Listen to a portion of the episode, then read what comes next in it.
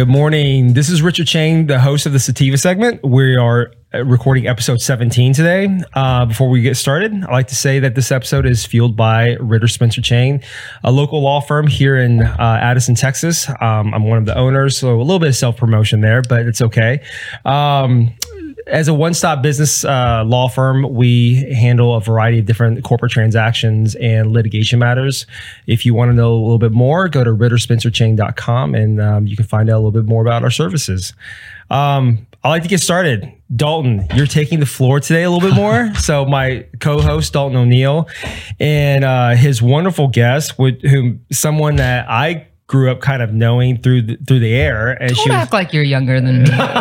well, I'm not younger. I, I, know I'm not younger than you. But, I grew but, up yeah, listening I, I to you. Up, we all grew yeah, up on the radio with Jenna. Okay, yeah. we all grew up on Kiss. Well, you know? I mean, in, in, all fairness to Jenna, I, I, did start listening to the show, and then she came on as a young guest on Kidd Kraddick in the morning on 106.1, right? Yeah, that's right. Yeah, yeah. And, and she was uh she, she was on there for a while, and so I so she's kind of a local celebrity. Oh, Jenna. hardly. I appreciate it. Give me yeah yeah, giving me all. We haven't even got to introduce it. Richard said, "Hey, yeah. let's make it happen." I'm your yeah. co-host Daulton O'Neill, Sativa segment, That's episode right. 17. Today we have a special guest, Miss Jenna Owens from the Fitish and some other stuff. Sorry, to sit up bang on the table. I got excited. We're happy to be here on a beautiful day in Addison, Texas. Ritter Spencer Cheng is a great law firm holding it down for all things, not just Texas cannabis and hemp, but all these different corporate transactions. So uh, if you need somebody to look at your stuff, call Rico and his crew. Anyway, we're happy to be here. Jenna, we are pumped. There's so much stuff to talk about. We got limited time. So for the people that aren't familiar with you, just give us a, like a 30,000 foot view. How mm. does everybody in Dallas know you? Mm-hmm. Like how, how did you get into the media scene? and uh, and then we'll get into the brands you've got going on. Yeah, sure. So I my background was in journalism, so media was my background. That's what I did in college, and then of course after college, put it around trying to find with that degree, what do you do Where'd in you journalism? Where? Yeah. I went to Miami University in Ohio. Oh, so I grew up in the Midwest. So I'm actually from the Midwest. I'm not from here, but now I think I have to take a little bit of you know uh, ownership of DFW because I've been here for so long. Texan. It's true. I was always a Cowboys fan growing up. My mom's from Dallas originally, so I remember growing up. She's like diehard Cowboys fan, right? Um, even though I was in Cincinnati with the Bengals. So anyway, yeah, I went to Miami University of Ohio, did journalism in college, tried to figure out what I wanted to do with that degree. After um, had an opportunity to come down to Dallas, actually. Um, and was really just taking over for someone on maternity leave at 1061 um, i was just dumping commercials you know learning how to do that. So mm-hmm. it was really just kind of this mundane day to day. And someone was like hey do you know the Kidd Kraddick morning show? I actually didn't. I wasn't that familiar with it because i had grown up in the midwest which people right. kind of balked at you know when you grow up here. You're like you haven't heard of Kidd Kraddick um, but i went over there and just to see because i had heard they had an opening and they really wanted a young you know it was a very character kind of styled show. It was very intentional with everyone mm-hmm. they had on the morning show. So Everybody kind of had their roles. Exactly. But that, Every, that was the nice balance, you know? And so if you're not familiar with the show, yeah, it's an ensemble cast, right? And so that was kind of the point of that show is that, you know, you have a, you know, you have a black guy, you have a right. woman from the Mr. South, you Random have a Mexican man. guy, JC. But like the point of that, it was very intentional with Kidd and it was brilliant because you're kind of able to sit at a table as a family and you're able to say edgy things and you're able to speak the yeah. things that other people are thinking but you're everyone's represented at the table for the most part which so anyway that was really nice but they were looking for a young girl and i think i duped my way into getting that job because I think Kidd thought I would be this like wild 20 something that was just partying all the time. And I think he quickly realized that I was just more of a chill, like stoner type or something, hey. you know? I mean, I couldn't really speak like that on the, on the show, but yeah, he was like, wait, you're not partying all night long and telling us wild stories. But yeah, so, uh, yeah, so I got that job very randomly. They pulled me. But you had some good stories though. You I had, had some, oh, I mean, yeah, you had sure. some good stories. That's yeah, fair. You have to share that kind of content. Yeah. So anyway, it just, I, I kind of thought it'd be a stepping stone into something else, but obviously, you know, time goes by and it turned into more of a mm. career than I anticipated. We had a TV show for a period of time. And, you know, I was actually planning on moving to California at some juncture. And it was right before a Kidd passed away. Mm. Um, I was going to do some more. I was always really into movies and music. I really mm-hmm. liked that element of that job. You know, I liked kind of interviewing the artists and that sort of thing. So, um, yeah. And then the, the trajectory of my whole kind of career and identity changed when that happened because,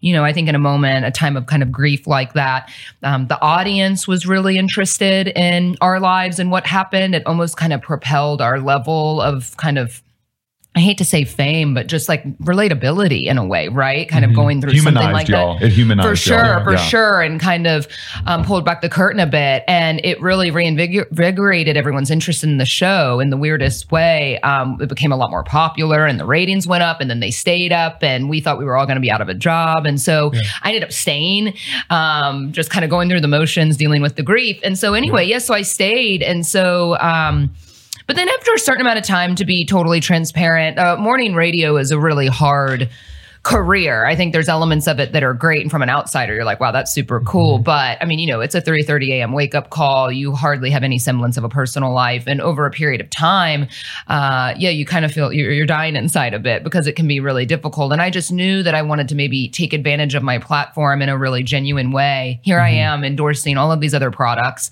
being really choosy and right. selective, you know, with what I wanted to endorse. But I thought there has to be, I'm a creative at heart more than I am a business person. I was like, I want to create a brand that I'm just free to post the way I want on social media, that I don't have to get approval, that I can just be creative with the identity of a brand. And yeah, that's kind of what led me into really sitting on for years what I wanted to do and what I wanted to launch and kind of the fear and getting over that because it was going to be at such a level of yeah. this kind of brand and, you know, following that I had built organically on social media over more than a decade. And uh, yeah, and that's kind of where Fitish, Fitish started coming into the frame. Um, as a brand, and that's what I'm doing now full time is running my CBD uh, skincare and wellness business. It's so fun that so much so much just happened. I mean, if you don't live in Dallas or you're listening from somewhere around, like if you're not listening to to Kiss FM in 2007 on the way to school, like what you weren't listening to anything else. I am so fucking old. Am I allowed to swear? Oh my gosh, saying, no, I realized this the other day. Thing, trust me, you can drop f bombs okay. on this show. Hey, this here, is my show, so you can say whatever you All want. I'm so glad. It's, oh, after years on the radio yeah. in the morning, it was so yeah, nice. You know, I have a podcast now too, and it's so nice to be able to swear and be R rated. No, I uh,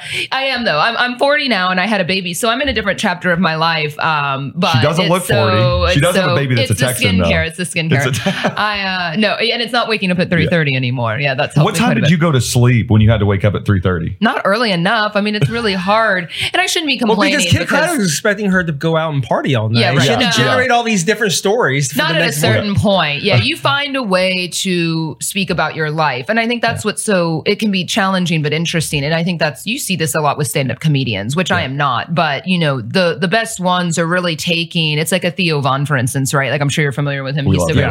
You kind of have a similar haircut. Yeah. Oh, yeah. he's gotten that before. I know he's gotten that before. I love Theo, and he came in on the radio one day. We actually like went on a date, kind of. We went to the Pancake House before he was at the Improv, and he was not anything. I mean, he blew up so much during the pandemic. He is so great, oh, but the great. point of that is like he speaks about kind of relatable stuff, you know, mm-hmm. characters he's met in his life, people yeah. that he's met, but it's just the way he words it, the way he speaks right. is so entertaining. And I think that that's what you can take a lot of, I mean, that's what people are looking for. Yeah. They want to be, yeah. especially with content. I know that's something we're going to talk about today, but just, you know, that's, that, I think that's a way to make content more relatable. You're taking the grocery store interaction, the, mm-hmm. I took my kid to the R this weekend, like you're taking things that everyone can relate to mm-hmm. and you're just telling the story in a better way about what happened. So people are mm-hmm. like, wait, that's happened to me before. I totally right. know exactly what she's talking about. Yeah. So anyway. Well, well, it makes you so relatable. And I'm sure you yeah. get this a lot where people think they know you that you've never met before. Sure. So people run up on you like, oh my gosh. And like, I have a rapper that I watch all of his podcasts and stuff. And I'm like, I saw him one time. Super fan. Yeah, exactly. And I like saw him and that was weird. So I like thought I knew him. Yeah. And I went, my friend, my DJ friend got me hooked up at Citizen to meet him real fast. Just like, a, hey, what's up? Yeah. And I like forgot for a second. I don't actually know him. Yeah. but so I'm sure you get that with all, especially all these women that love your stuff. It's like, how do you deal with people like, cause I know that's taxing. You don't always have, you don't always have eight hours of sleep. You don't always have the energy. Okay, Daulton, I'm yeah. not Rihanna. Okay, no, like hey, I'm okay. not that. I'm not that into We're man. in Dallas, Texas. Yeah, I am so. I isn't that just the coolest thing though? Yeah. You know, and you can only achieve that by. I spoke uh, to people five days a week for four hours a day about nonsense or vulnerable personal life, whatever it may be, or just bullshit celebrity gossip. But you know, it was people do know me because there's no way you can pretend to be someone someone else for that period of time. You know, I'm not an actor in a movie reading a script. Like you are yourself mm, for four yeah. hours every day. And we're talking a lot. We're not just introducing songs and saying, hey, what's up? You know, this was actually like a lot of personality driven yeah. content. And you really and, are interjecting your personal lives into, yeah. in, into the stream of like radio, you know, airwaves to where you're talking about your dating life. Somebody's talking about their divorce. Somebody's talking about sure. some of their business, like Big Out really a hard. bar or something like that. It's, right? it's actually really hard to be that vulnerable, but I have found at the times that I was most in pain or most, um, honest about heartbreak or anything that I'm going through. I mean, I would have days or grief, you know, whatever right. whatever you're going through. Those are the times that I had kind of the most engagement because you're relatable. You know, you're not pretending to be perfect. You're relatable. You're real. You're honest. Now it's hard because some days they're like, Jenny, you're being negative, but it's like, aren't we all kind of negative sometimes? Real. I mean, yeah. God, life sucks, especially right. if you have to talk for four hours every day about your life. Life's not great all the time, and you're um, running on four hours of sleep. You know, like, but guys, I mean, that is the only I attribute all of that to why I've had success with starting a business, right? Mm-hmm. Because I was always very honest. I've always been very transparent. Um, before being authentic became like that kind of trendy word that you're authentic. But that was me. I mean, that's where the identity of fit-ish started because mm. I, you hear a lot of ish words these days, this kind of hybrid of, you know, I'm soberish or I'm, you know, lazyish or whatever these yeah. things are. I just kind of, for me, that was always the relatable way to mm-hmm. approach mm-hmm you know, people may look at me and be like, oh, wow, you're, you know, you work out all the time or you're fit or things come easy for you. And I'm like, no, I'm really actually not that healthy. and I, you know, I'm fit-ish. And I used to say it as a joke. And before that, words like that became more trendy, I trademarked the word for ah, business. Okay. Per, and I mean, in all the categories that I felt I may utilize the word, obviously, you know, you learn about yeah. that, but uh, very early on. So I, I own the mark for, you know, for podcasts for really? public speaking for apparel for yeah okay in I a like lot it. of categories yeah i think okay. six or seven categories That's among awesome. some of my other product names well sure because that word started to get used a lot now yeah. i don't always go after people that are using it on apparel because a lot of people do that fit-ish thing and people you know followers of the brand send it to me like look someone's using this right. word so i've learned a lot about the legal world i'm not always a big fan i've spent a lot of money on legal stuff so i think you learn to pick and choose your battles you know and sure. especially in the cannabis space it's pretty wild child and it can be difficult. So, um, anyway but yeah that i just i think kind of the the connection with the audience from the radio is why people why i built that level of trust with an audience that may and we were speaking about this before we started um, the show today i i attribute a lot of that kind of authenticity to why i have a lot of especially women purchasing my products that do not ingest marijuana that have never yeah. encountered, you know, that they're very much probably opposed to that. But I saw my role as an opportunity more in a mainstream way to convert because I am such a big proponent of this plant in general and all the different uses of it that I thought, well, yeah, how do we make this more mainstream? I mean, it's going to take some level of public figures. Sure, you have rappers that smoke pot all the time, but, you know, in a relatable way, I'm a mom, I'm a business owner, I have mm-hmm. a job that was respectable, but I still like to show them that, you know, mm-hmm. this is, you know, I mean, of course, I sit here, I'm like, this is safer than alcohol, you know, but that's a hard sell for some people right. when something's illegal technically. A schedule but, one drug, no medicinal benefits. Sure. Yeah. Yeah. But I think, you know, it's it's exciting. I always thought, as I'm sure most of us do, right? Entering into this space, it's been I've been handcuffed in a lot of ways and I still am. It's mm-hmm. really hard. I sometimes have moments where I'm really frustrated with the business because I get rejected from a retailer or um, advertising is obviously a huge beast sure. of an issue. Um, I go, wow, I could be double, triple as successful as I am if I didn't have these limitations because the content's there. Um, but yeah, I think that's just kind of the risk that a lot of us have taken being in this space, and hopefully that it'll pay off in the end. I mean, you obviously saw some challenges um, when you first got started, yeah. and you know, you and I talked about how some of the demographics that you target are relatively conservative. Sure, we'll, we'll say right. Sure. And you so you have some of these stay at home moms that, as you say, would never consider using marijuana or using right. cannabis as a product, but like recreationally you, for fun, right? right? Yeah. But, but if it you, makes you look hotter, as yeah. long as it makes you more attractive, we're, right? We're into that. Yeah. No, no, no, no. But this is what's different. It's not just that. It's more um, productive than that. It it's is, wellness. It's it's a um, and this is I think this is a really interesting part of my story. If I can share it, a lot of people kind of ask what made you kind of leave your career and do this. There's some real defining moments for me with that, right? Okay. Um, why I would leave the radio because I straddled this for about three years. I said I was on a two year plan. Mm. I wanted selfishly to find a way out of continuing to work on the radio, but I wanted to be passionate about a product. And so, you know, for me, this started because I get really red. I deal with rosacea. I get really red, especially when I'm exercising. Bright as a mm-hmm. tomato. Mm-hmm. And so, you know, something topically that's cooling and anti-inflammatory. So for me, the whole benefit of the CBD has been this topical anti-inflammatory um, mm-hmm. use. Well, now I was lucky. I didn't struggle with um, eczema and psoriasis and, you know, really severe kind of cystic acne and some of these other more medical leaning conditions that are still topical, surface mm-hmm. level, really, you know, especially for a woman or, or for a guy. I mean, if mm-hmm. you are just have covered in a rash and covered in an issue, um, it really crushes your confidence, right? And so I think, um, you know, when I started selling this, my, my, first SKU, my first product, people were sure buying it out of blind support. If Jenna's yeah. putting this out there, I'm going to buy it.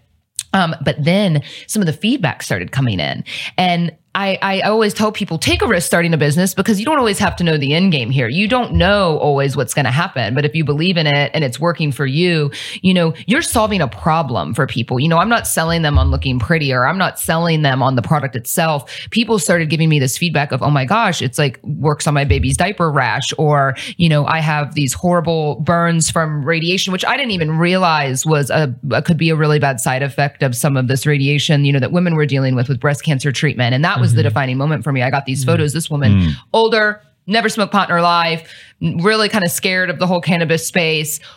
Her breast, chest, shoulder were covered in scabs and burns. Um, she used this tone down spray her daughter had given to her and they sent me these kind of before and after photos. And when i tell y'all in a week the worst kind of almost black scabs i've ever seen covering this woman. I mean kind of imagine going through the cancer and kind of all the feelings you're dealing with you know this treatment and losing your hair and just it's crushing your confidence. And um, totally cleared that up gave wow. her so much cooling relief, you know, because I guess you feel like you're on fire when you're going through that too. And uh, for me, I went, this is fucking it. Like, I never imagined that it would have that kind of result. And I think it's that moment of I took this risk and this is it showing that it's paying off, that it was just amazing to have this kind of support and these people trying it and then giving me these before and after photos, which of course I can't really legally use and I get yeah. in trouble. Um, but, you know, but I know deep down that, you know, it's solving a huge problem for a lot of people in different ways. And uh, and yeah, that was it for me. Yeah, so it goes far more than what Daulton alluded to, which is aesthetics, right? I mean, right. she's changing lives here to where yeah. she's um, obviously. Um, it sounds like maybe alleviating some irritation, alleviating yeah, pain. Sure. And people are giving testimonials about the yeah. results of the products. So that every year, as I'm sure you know, we have the state inspection and all these things we have to go through, and I think that's what's really difficult. Other beauty brands out there can mm-hmm. do before and after photos, and they can say, you know, uh, over this this group, it improved their eczema but, you know, each year, and I guess the state doesn't always even know what they're doing. And we've consulted with legal in the past, you mm-hmm. know, you can say the word, um, you can say uh, pimple, but you can't say acne. Mm-hmm. Pimple doesn't sound as medical, Jenna. Okay, so then I go through, you know, all my product pages, and I think a lot of our customers yeah. don't even know this. You know, we have to ban, or we actually will moderate and hide reviews that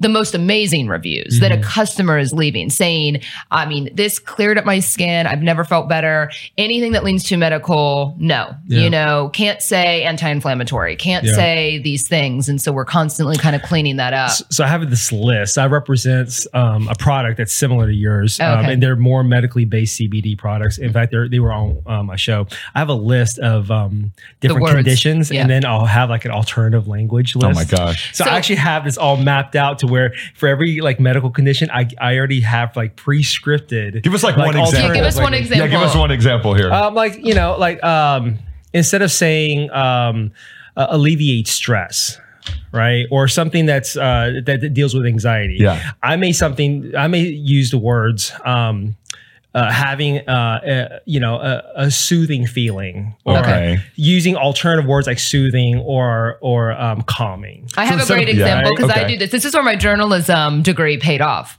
So i get real creative with it which sucks from an seo perspective yeah. but i'll say chill angry skin because they actually have come back oh. to me oh. recently and said I can't say soothing. And so, chill, but they'll say, skin. I'll say nice. chill, angry skin. And now okay. that's not great for SEO because I don't know who's Googling something to chill my angry skin, right. but it's at right. least descriptive enough. In some, in some cases with like certain words I'll use, it's a, it's a balance between what they really want to right. say sure. versus what is clearly in the red to where you can't say right. that. So we have to sometimes with me and my clients, we have to compromise and they're like, okay, we're willing to do that, even though it may not be completely compliant, right. but but we're, we're willing to balance you know, the, the risk with it. Yeah. And of course, I, have represented clients with uh, who've received FDA letters, and those are uh, just a pain in the ass. Yeah. So we talked about that last year or last week. Yeah. Mm, I, think, I know. I, I think I'm in scared. Two, I don't even want to talk about I it. I think aloud. in 2019 and 2020, I think they issued in excess of 60 uh, FDA they were busy. Uh, warning letters. They're busy. yeah, and, and, I think they just actually issued one um, yesterday or a batch yesterday on something that's very uh, unusual. That all these little, all these lawyer what? newsletters. Well, it, it's actually going to the world of psychedelics now. Yeah. Okay. So, um, well, we're, we're going to get to psychedelics here in a minute. Yeah, let's let's recap. Fitish, Jenna. You know, yeah. at, at uh, yeah. and real quick, then we'll get to the other thing we want to talk to you about. Fitish was before its time. I remember 2018 when you launched the cannabinoid mm-hmm. brand. It's like this was one of the very first cannabinoid brands in Texas. Like I personally remember sending it to multiple people. Like I had friends saying, Daulton, the hemp industry's dumb. What are you doing? I'm like, look, this girl's doing something in hemp too. And it's like, it was like destigmatizing not just for cons- uh, consumer adoption, but also other entrepreneurs trying to make stuff happen. It's like, hey, this is legit. So, could you walk us through 2017 to adding the cannabinoids as an ingredient to 2018 and just kind of what launched a cannabinoid? Like, what kind of launched the cannabinoid side of that? Sure. I think from a business perspective, it's always important to note to people that you don't have to know exactly what your path is overnight. I mean, it's different for you as an attorney. You, you just kind of had this trade and you knew this is what you were passionate about. But for me, as a creative, I knew I wanted a brand, but I don't want anyone to ever make the assumption that I just like, I knew that I was going to be in the cannabis space and this was it. It was just a lot of things aligning, right? Kind of windows and doors opening, signs pointing me in this direction. So I knew I wanted to do a lifestyle lifestyle brand and I knew I wanted a product. I had done enough market research to know that a product made the most sense. Mm. And I didn't know if it was going to be a digital product, mm-hmm. but I knew from like just margins and kind of speaking with more financial minded people that I did want to sell a product because I knew, you know, that would be a nice way. I looked at this as a way maybe I'd just make a little bit of a few extra bucks on the side yeah. to fund like travel for the year. That's really what the started is. It was very innocuous, but I didn't want to jump into a product. I mean, I knew I wanted to be in the fitness space because I had some passion there, but I also saw the forecasting for kind of fitness and wellness. And I knew that this space, whether it was apparel or actual workout related something um, supplements i just knew that that space was we had barely scratched the surface probably still have on people's kind of desire to be youthful and well. And mm-hmm. so I knew I wanted to be in that space, but I didn't know precisely what it was. My original concept, Daulton, I've never told you this because you're going to say that's lame. Um, but this is why you go through different iterations of something. I was watching a lot. Now I don't even work out that much anymore, which is so funny. I always say I put the ish in the fit because I'm just not that into it anymore, um, which is such a shame. I think I'm in a different chapter of my life right go. now as a mom. But I, you know, I was going to kind of the Barry's boot camp in these different gyms, and you know, you're kind of just seeing women and men. You know, you're wearing fancy workout clothes and women are wearing makeup and they're working out, they're freshening up, they're going for margaritas after. It was mm-hmm. more of this lifestyle of trying, you know, you're single, you're it's dating, like you're trying to meet. In Houston, that's yeah. where the vibe I'm getting. Sure. It's like it is, but that was a lot of this vibe I was encountering in Dallas or in other cities when I would travel. And I thought, wow, I need to make some more products for women that are living this lifestyle because I love beauty and I love skincare and I love makeup. But I had kind of thought about making makeup that was very sweat proof, mm. right? So for me, it was mm. more about a performance based level of okay. cosmetics that I just didn't see in the market. Cause I mean, I know y'all are men that probably aren't that into skincare but and I can see makeup. Where the, I mean, but I can see where there's value to that, right? But this makeup industry is insane. And I mean, yeah. uh, in a way, I mean, it's so crowded. You walk into a Sephora, you walk into these stores, and I'm thinking, well, what's missing here? I go, well, why aren't there beauty products in the gym bathroom? Because you're seeing kind mm. of this hodgepodge of convenience store items. I'm sure you've seen. I mean, sure, it'll be, which I mean, we all use Degree or Old Spice or whatever yeah. it is, but you know, it's just a lot of kind of drugstore brand stuff. And I thought there should be more more fitness leaning products. And nice. then for me, it was the redness. So it was kind of the marriage of that. But this was a year and a half of me. I always say if people want to start a business, you have to be living it. You know, you have to be thinking about it constantly. It's hmm. not just going to pop into your head. You know, you got to like w- observe other people, what's missing, what's something that you think every day, I need this in my life. I need something because you can really just take a product that you already like, but it's not good enough and make it better.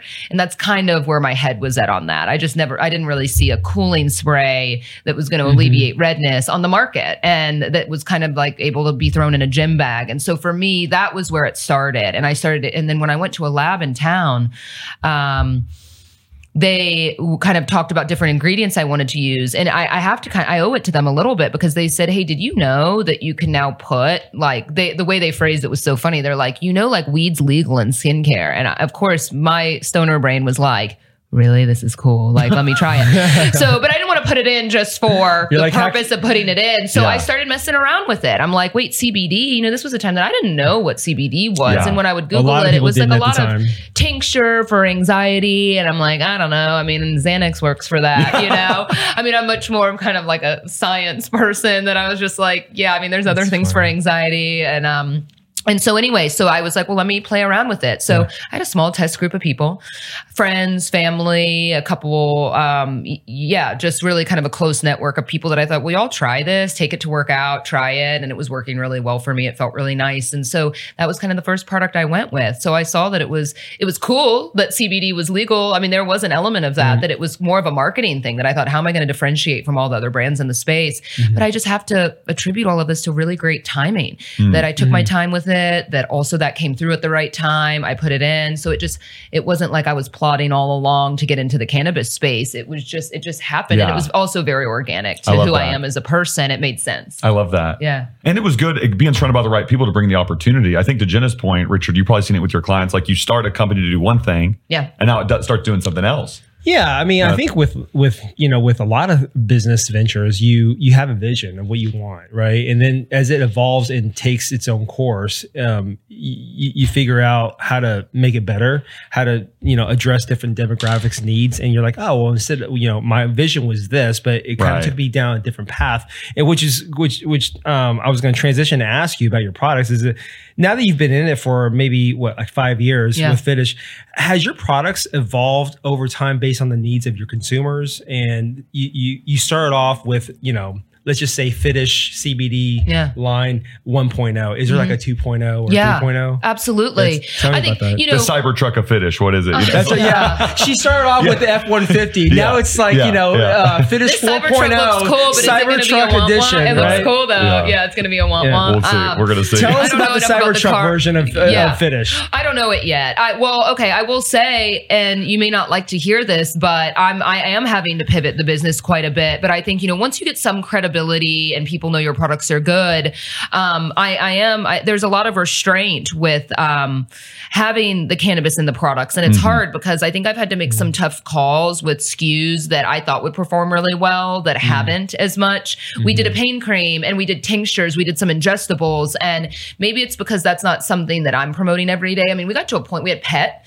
We got to a point that you know we had over 20 SKUs, and you know mm. we grew really quickly with the SKUs because I thought I have this great loyal audience. They want more, more, more. I want this, I want this, I want this. And so we kind of let the audience dictate what they wanted. And, you know, there were a handful of products that just weren't performing as well. So I'll say this is just more of a business lesson. You know, I probably have a core five to seven items that outperform everything else by a landslide. So mm-hmm. I'm trying to start kind of eliminating some of the other lower performing SKUs because that's a lot to carry over on your books. It's a lot of inventory. You know, we we do all of our own fulfillment and inventory now. We moved it in house and like it's just a lot to manage with expiration dates and stuff like that. So yeah, the ingestible space with Fitish did not perform as well. And I think it's just because other people did it better. You know, other people found these brands online of CBD tinctures and pain cream and things of the or sports cream as we have to legally call it um, but you know that they just did it better and right. i still believe in these products but i think i have learned my demographic and what they want and it is definitely more of this kind of anti-aging anti-inflammatory topical skincare items are the things that do the best but pivoting we launched a hyaluronic niacinamide i don't know if you're familiar with those ingredients but they're really great on all skin types and so this is a cbd less okay. product wow. but we customized the component mm-hmm. keeping kind of the sporty on the go applicator, affordability. There's still a lot of tenants of the business that are going to remain consistent throughout. But I thought, especially for instance, a product like a face cleanser or a body wash, it doesn't technically need CBD because you're putting it on and you're washing it off. Mm. You know, mm. CBD is better when you're leaving it on the skin. That's right. And let's be real. I know there's a lot of brands out there. They do soap or they do other things that they're putting, you know, they're infusing CBD into clothing and things like that. I don't know. I don't know how well all of that's working. I just think the products that I've seen work best are when you're applying it and you're leaving it on the skin. I mean, it's almost like saying you puff you like cigar style a THC. Like you're puffing yeah, on it, you're yeah. not inhaling it, you're just blowing it out. Like you're not going to get the effects of it. Yeah. And that's kind of how I feel about the topical. I smoke cigars like I smoke weed. It's not you're not supposed to. I don't think you inhale them fully. I do. I that do. explains a lot. Daulton, that's, that's a no. I do. I, when I, which I hardly do, but if I ever smoke a cigarette, which happens after a few beers sometimes. Sure. I smoke a cigarette just like I smoke a joint. I just hit it and hold it. And I'm like, what am I That's doing so out here? Uh, but we got to stay away. We throw away the pack or give it away to somebody. Know, I never thought about that, the whole soap, because I think before the show started, I, I briefly told you I represented another company that was more of a cosmetics based company. Yeah. One of the products is a soap. Yeah. And she, this individual, she um, her product was uh, CBD infused soap. But you're right. You you put soap on your face and, and you, wash, wash it, it, right off. So yeah. it's on your face for what, maybe 20 Briefly. seconds? And yeah. so, how are you really going to get the effects of the CBD on your face? Well, I guess in my thing, and I have a dry shampoo, for instance, which I know y'all wouldn't use, but with this massive amount of hair I have and just sweating and working out, I mean, it these, looks great in real life, people. No. You can see it. it's I, real. I got real. a great view at it. you know, but like dry shampoos, a dry powdered product. It you know is not going to work with CBD. You're not gonna, just going to put the powdered version of you know whatever of a broad spectrum or something on. You know, it's just not going to work. Like water activated is yeah. really more necessary, and so um, I've tried to make some decisions like that. Like, well, you know, if I could have three to five SKUs, I know I can compete with other beauty brands now. I know I have good, you know, it's nice packaging, quality products, and a moderate price point. I mean, I wish it could be cheaper. Honestly, I'd prefer to be more mass appeal. The more I learn about everything, it's just hard as a small business with the margins to. Right. People don't understand that. You know, if you're not, you know, selling millions and millions yeah. of units, like it's hard from a to you know to charge eight dollars. How many employees do you have at your company? Well, that's a whole nother conversation about okay. running yeah. a business. No, yeah. no. I mean, I'll answer it, but I think you'd be surprised. I mean, I contract most positions now. Yeah. I've learned that I don't do a lot of full time. Um, sure. I have, you know, I think two full time, you know, kind of salaried employees, and everyone else is contracted, even my CFO. So they're okay. relatively full time fulfillment sure. and all of that, but sure. they're all contracted and uh, seven Okay, so seven workers. Seven. And so you got seven mouths to feed. You have overhead with your products, with yeah. your equipment, everything else. So yeah, I mean, you, you have to make your margins, right? So, yeah. Uh, what what type of fee, like market studies did you have to do in order to say, hey, listen, these are the products we have to do. This is the pricing point. Tell me a little bit about like the market studies that you had to do before you start launching. None. I just analyzed our. Um, I analyzed my social media demographics really oh, thoroughly okay. because I knew that my original customer was going to be come from my social. So mm. 92 currently, as of like this last week, 92% of mm. our sales are literally coming from Instagram. That's so interesting because 15 years ago, people have never thought about using social media yeah. as an outlet to do not only uh, market studies, but obviously um, as a venue to sell your products, right? And then of course, social media, Instagram is it's so powerful, and we can make fun of it all we changes want. Changes so much when when you're trying to sell an event or you're trying to get to a decision maker, and you can message Instagram account to Instagram, but like if you message HEB and they message back, it's like HEB trusts somebody with that password that they're gonna like figure it out. And that's just one example I have. It's it's amazing and terrible yeah. as you would expect because you know I get blown up on you know all hours of the day on my personal social. Yeah. my bottle broke or my sprayer's not working or you know a customer service issue that I screenshot Jeez. and send to someone or wow. you know we have a process for mm-hmm. that.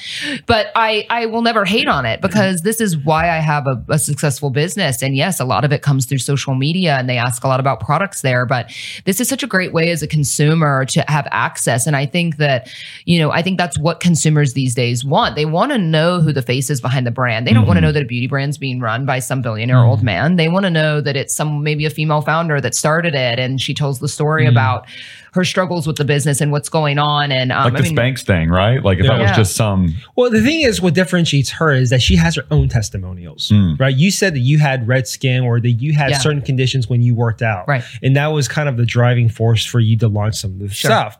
And instead of, as you said, you know, some guy that's 65 and male that's sitting in an office, you can actually provide your own testimonials, which right. I think can be very compelling, mm-hmm. especially on social media and touching the the you know the demographics that you do touch, mm-hmm. right? The creator economy. Look at MrBeast stuff like that. Like if you can, yeah. or even Tesla's in-house marketing. You know, Elon just has to tweet and people start doing trucks. So I know we're wrapping up at time because Fitish is so much fun. But I think I was one of the first people to see it when you first shared the super future yeah, thing sure. on on Instagram. I first saw it and I was like, wow, this looks so much fun. It goes to your fulfillment too because as somebody that's ordered Jenna's products, I mean, this is like you're ordering from so like you get updates, it comes, it's like, hey, it's going to be here this time. Here's the tracking. I mean, it, it, got to my house exactly when it said it was. So one, uh, A plus on your fulfillment. But tell us about Super Future a little bit. I just saw it because it was in your Instagram bio. Speaking on the Instagram, I was like, oh, this looks interesting and funky, and it was like like a space and time yeah. warp zone. So just tell us a little bit about the the Super Future. I know it's still a new thing and uh, kind of what made you want to start that. Yeah, so I just think that, um, and kind of speaking about psychedelics, you know, I don't actually don't even have a lot of experience in that space. You know, I'm not sitting here every day micro microdosing uh, psilocybin, you know, but I, I would like to. I, I just, you know, I'm not doing that every day, but I do understand there's a super functional purpose for this, and I think it's, you know, I think it's going to be really interesting to see where that space takes us in general. And I guess the point of everything that I do is I'm all for just people healing. You know, mm. I want people to feel good about mm. themselves, about their skin. I I'm like a really into kind of the mental health space in general and kind of especially after you know having a child and the way i i hear a lot of stories from a lot of women like people are hurting. I think it's mm-hmm. very clear. People mm-hmm. are hurting. People are struggling.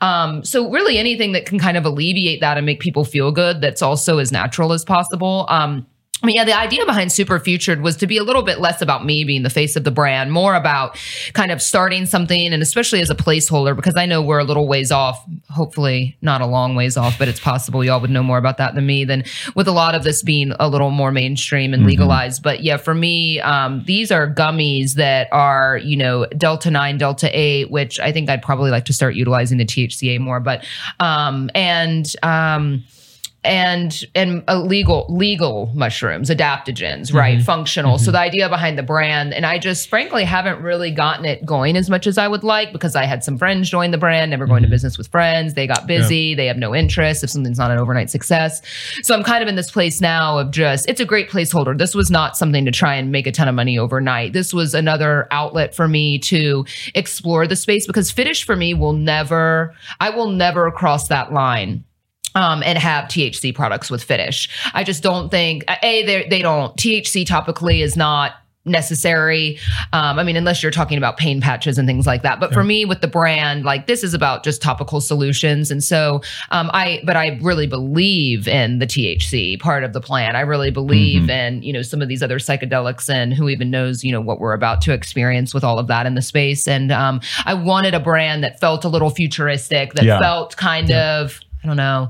It's so funny. I've never been that into space movies, but I just had this feeling from a creative standpoint of like, God, I want I want to use AI for a lot of the mm-hmm. content creation, mm-hmm. and I mm-hmm. just want to feel very futuristic about you know just feeling better and in a way that's not super spooky space, but you know in a way that's just futuristic feeling. So I can have a brand that's open to what is ingredients overnight uh, happen overnight at new ingredients. Mm-hmm. I mean, I mm-hmm. think that's what's so exciting about this space yeah. in general, whether it is the cannabis space or or you know alternative products. Sure. We talk right. about all the time. Just so that's what that's, that's, what we actually call our um, practice at um, my law firm is the alternative substances practice. Okay, I like so we that. so we cover um, and know, that's a new thing. It's like a new yeah. and, and, the reason why is because in the last couple of years I've represented a couple of private equity groups and other groups that's launched ketamine clinics. So mm. ketamine uh-huh. has been kind of a you know, it, now the market's kind of doing this oh, in, in terms of getting getting access to dry powder and, and capital, and but you know, ketamine is still ketamine's like the party drug now, right? I mean, well, ketamine like, is a Schedule Three drug, yeah. right? So you can you can use it for um, for medical purposes, and there are ketamine clinics where you know, you, you get hooked up and it, they address right, treating like severe depression, depression and things right. like that, right? Right. Yeah. So it, it, actually ketamine was actually developed in 1962, and wow. over the years, and they actually treated um, same time as like MDMA, right? You know, yeah. And, well, they they used they actually decade. first used it in mass uh, after the Vietnam War on Vietnam vets. Yeah. Mm. For, with ketamine. So with with ketamine, then you have of course cannabis, you have uh, psychedelics, and then you know I was going to ask you. I mean, have you ever thought about looking into kratom? Right. So kratom is another one. Kratom's a non-scheduled drug and or non-scheduled substance. So that's another industry that yeah. um, I accidentally fell into in 2015. Yeah. Ironically, and I'm not going to say any names, but the there was a local kratom company. Mm. And I got contacted because the COO at the time, which she may still be the CEO, COO, but we went to law school together. And wow. I went to law school in Florida. I'm thinking, how how did you end up in Dallas? Right? Cool. Why are you running a kratom company?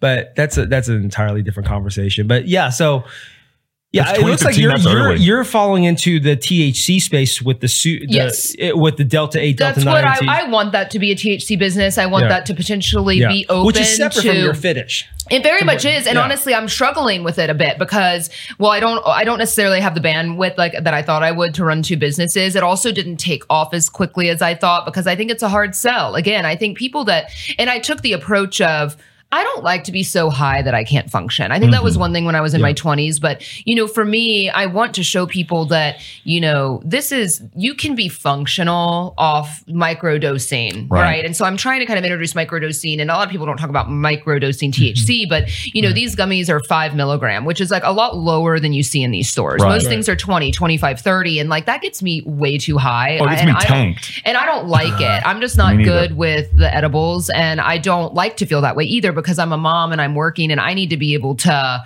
be on the go if I need to. I need to be very right. functional. It's but I just break, want like that, you know, I, I, want the equivalent of the glass of wine without the hangover. I want to just yeah. feel better. And that's kind of the goal with that brand. Um, but again, like I said, I'm not in this overnight rush of, you know, this like money grab kind of thing that I know a lot of these cannabis businesses are. Mm-hmm. And I know that there's potential with that. Sure. I really want a brand that has this kind of longer living identity with Super Future that um, maybe five years, it may be 10 years, but I at least have this placeholder in some semblance of a brand that um, I can start exploring some of those things. Yeah, and you know, it can. And if if the market evolves, you know, you, it, because you're not in it for the money grab, you may very well evolve with it if right. necessary, right. right? Yes. And so that's that's something to think about. And um, you know, I, I think you know it's um it's important to separate the two because I think we separate the, the, the Fitish brand from what you're doing. But and I do think that as I've said this before, I think we barely scratched the surface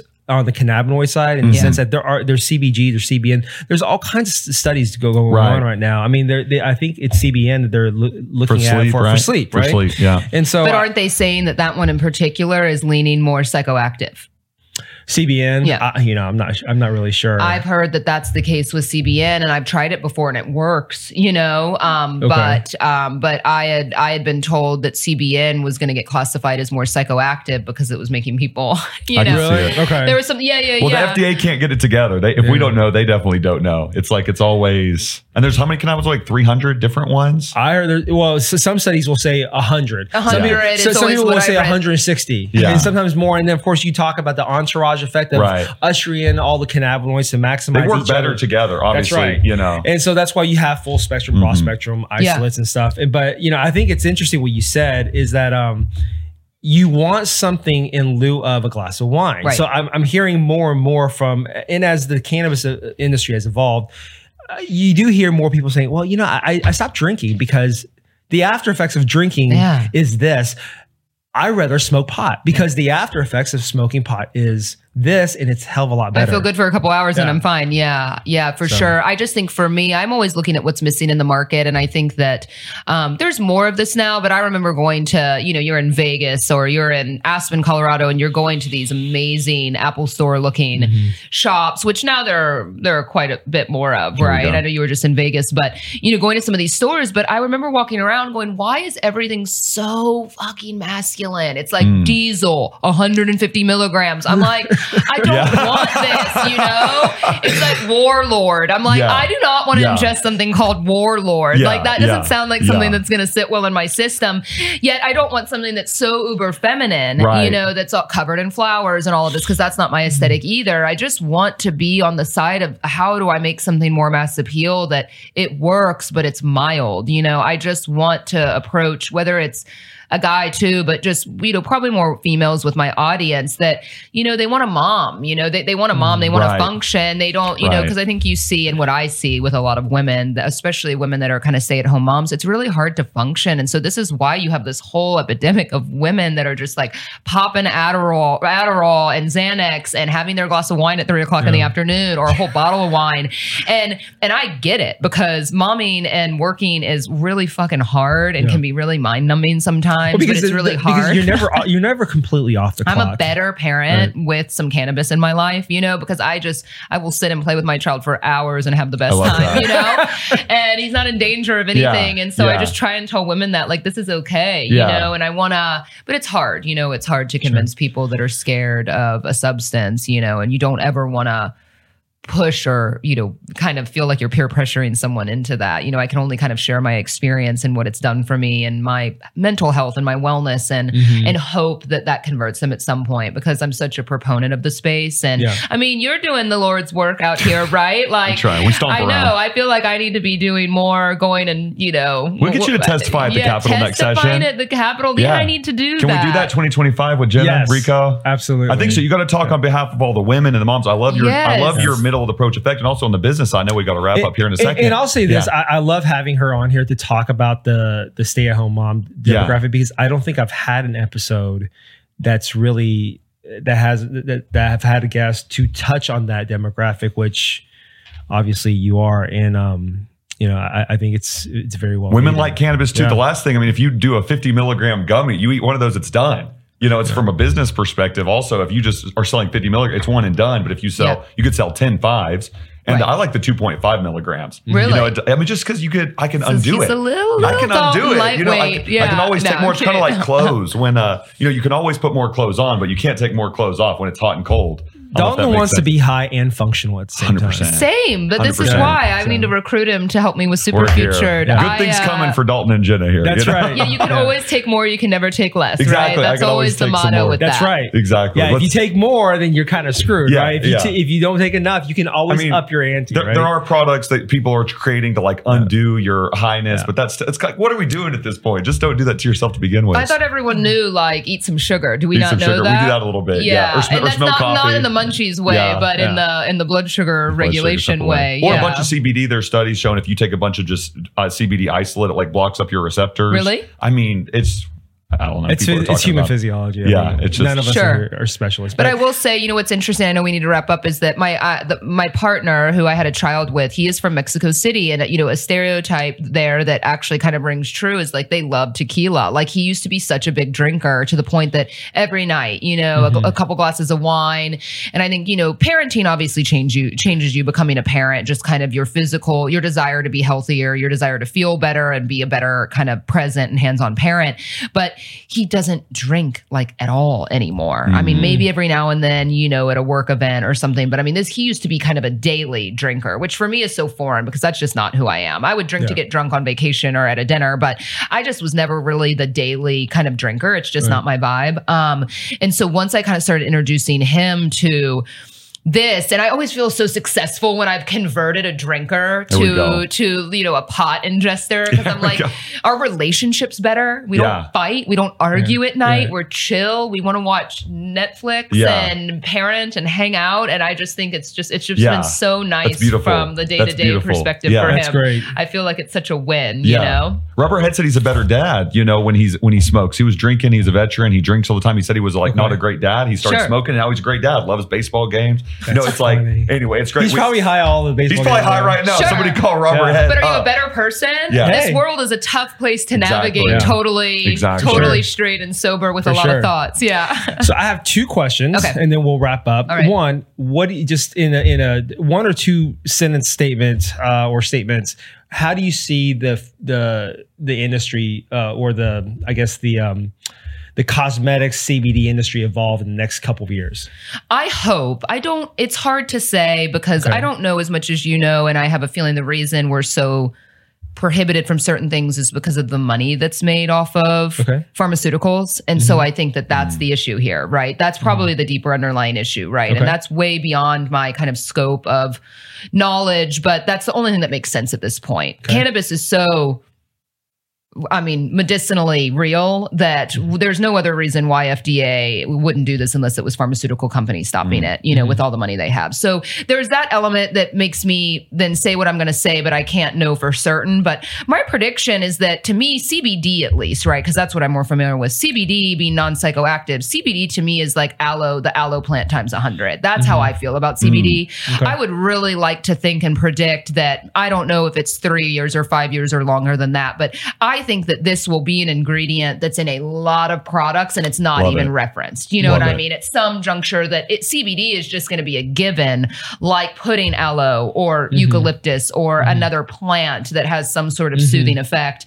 Um, that's just going to be in a lot of products. You know, colloidal oatmeal is something that's in a lot of these over the counter products, uh, right. like a cortisone or whatever it is for treating skin issues.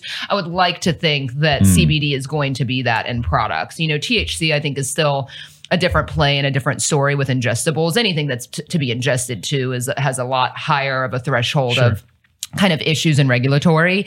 Um, but topically, yeah, I think it's just going to become a run of the mill. In five years, we're going to look hmm. at stuff in the grocery store and be like, oh, this is like oatmeal and CBD, and I take a bath with it. right. Yeah, that's my hope, and that's how I. that's I got, what I think. I, think I got I like a story it. to tell you offline. I can't tell you. Yeah. I can't tell well, the that's story. That's no fun yeah. for the listener. It's. I think I might have texted you about it. it's the special project that came across my desk oh. earlier. This. We're this, have to, you have to tell her right when we wrap yeah, here. Well, I can't say it on there, but um, the second question is when you worked at, on Kidd Kraddick, mm-hmm. how did Al get his name Random Man? I got to hear this.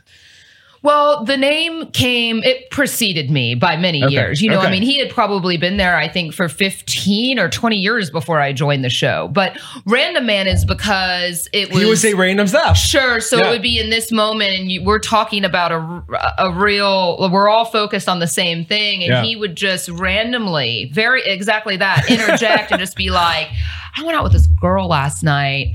Um, you know, she had like a bunch of frogs in her apartment when we weren't even talking about that and just a way to be weird and interject. And so that's where that came from, just okay. because he was just so random with the things that he would say, which and sometimes could be very infuriating because he's right. just not paying attention to the conversation. But it gave him a role. It gave yeah. it created a, such a character from that. Yeah, and I love. And that was like probably my favorite, one of my favorite things when they go, "You got to be a random random man, man on all the drops." Yeah, yeah. so good. Yeah. yeah, it was good. No, yeah, great, great characters, great guy. Yeah, they were they were awesome to work with all those years. I've loved all of our guests, but this one was a special one, Rico. You know, it's yeah. good. Jenna, real fast, because I know uh, you, that shirt that Coach Prime says, I'm not hard to find. You need one of those because you're really not that hard, not to find. hard to find. You're not hard to find, but tell the uh, camera real fast. Where's the best place to find you? Where's the best place to order? If you're a woman out there that needs skincare, go check yeah. out the Fitish. Yeah. You know? yeah, we are at the Fitish on Instagram. I'm at Jenna Page is my username, J E N N A P A G E. Instagram is really the best spot for us. I'm trying to work on that TikTok content That's and get to that place for the new year, right? We, we, all have goals, but uh-huh. uh and with yeah, Super Future. Fitish.com, yeah. super futured is the Instagram superfutured.com. Uh, and yeah, fitish.com to order. We got our, Check like you out. said, we got mm-hmm. our fulfillment down on that. That shit gets to, there quick. Yeah, but you have to when you're shipping a bunch of product to customers. That's one of the most important things I tell yeah. everyone. I'm like, oh yeah, I'm strict. I'm like, yeah. you respond within an hour to oh a customer gosh. service issue. No, oh, but yeah. I mean, it's mm. all about how you treat the customer. I loved it. No, it was great. I didn't even tell Jen I ordered. I ordered and it was like immediate, like this will be here this day. And it updated me like every hour. And I was like, all right, we're The customer's good. always right, even when they're not. Even when they're not, they're always right. Cheers. Yeah. That's great. Cheers to our episode, episode Thanks 17, me, Sativa segment. Yeah, no, it was great having you. Thank you for coming on. And I think that's the wrap. Peace.